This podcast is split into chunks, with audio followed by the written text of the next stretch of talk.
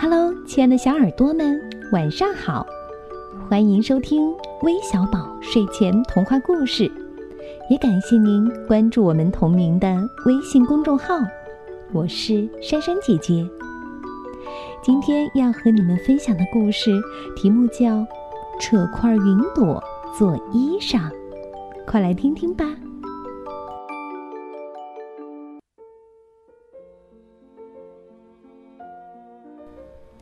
秋雨过后，大山深处的村口来了一位上百岁的老奶奶。老奶奶耳聪目明，精神矍铄，马上引起了孩子们的兴趣。这不，在村里玩耍的小辉和永胜就来到老奶奶面前。只见老奶奶坐在村口的老榕树下，旁边放着一个黑布袋。仰望着天空的彩虹，很美的彩虹呀！小灰发出了感叹。永胜也歪着小脑袋，一边看一边说：“哇，好美呀！”天空的彩虹一下子就消失了。老奶奶还仰着头。你还在看彩虹吗，老奶奶？小灰问。不，我看我那一块被雨淋湿的云朵晒干了没有？呃，什么呀？晾一块被雨淋湿的云朵？小灰简直不敢相信自己的耳朵。云朵怎么晾呢？不会是老奶奶生病发烧烧坏了脑袋吧？怎么，你们不信呀？这天上的云朵都是我刚才亮起来的呢。嗯，不信，我也不信。小辉和永胜把脑袋摇得像拨浪鼓似的。那好，我要让你们瞧瞧。老奶奶说完，打开她旁边的黑布袋，取出绣花针和线团，飞快地穿好针线。只见老奶奶口中念念有词，用力地把手中的绣花针扔向天空，一瞬间，绣花针就直插到云里。收线啦！老奶奶把一块纯白色的云朵拉了下来，就好像拉一只白色风筝一样。云朵落在地面时，小灰和永胜跑过去，用手摸摸这，摸摸那儿，他们感觉到很柔软，很舒服，弹性也很好。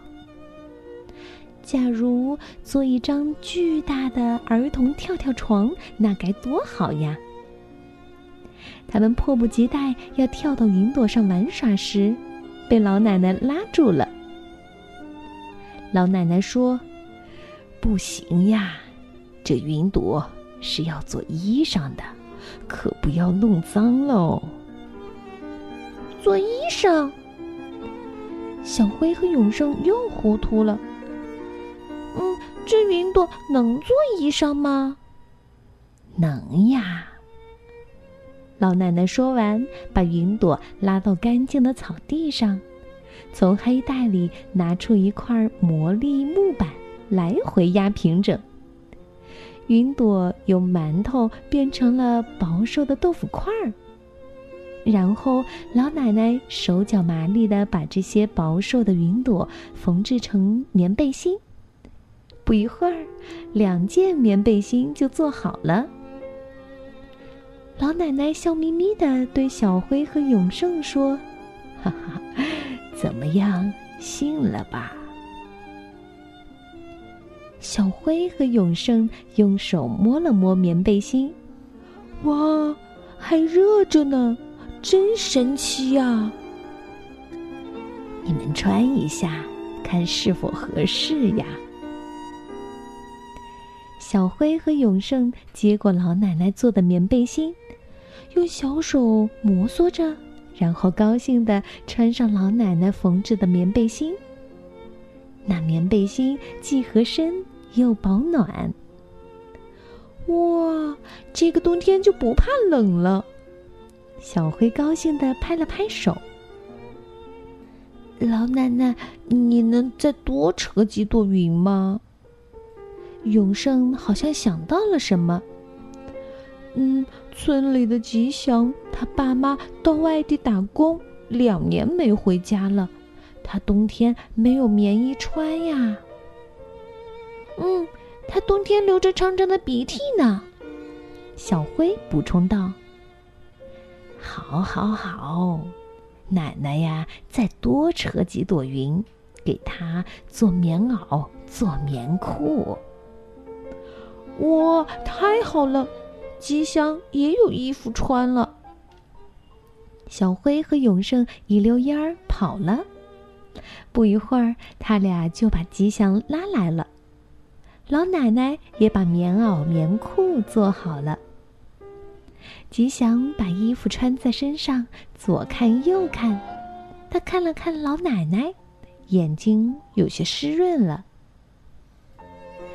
这是奶奶送给你的。说完这些话，老奶奶收拾了一下袋子，就准备离开了。老奶奶，你要去哪里呀？天凉了，我要给没有棉衣的小孩做衣裳去。老奶奶笑眯眯的离开了村庄。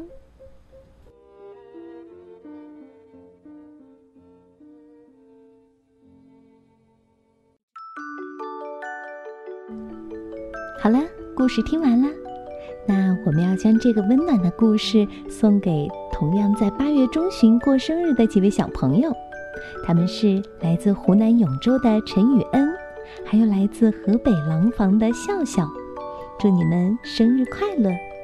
我们明天再见吧，拜拜。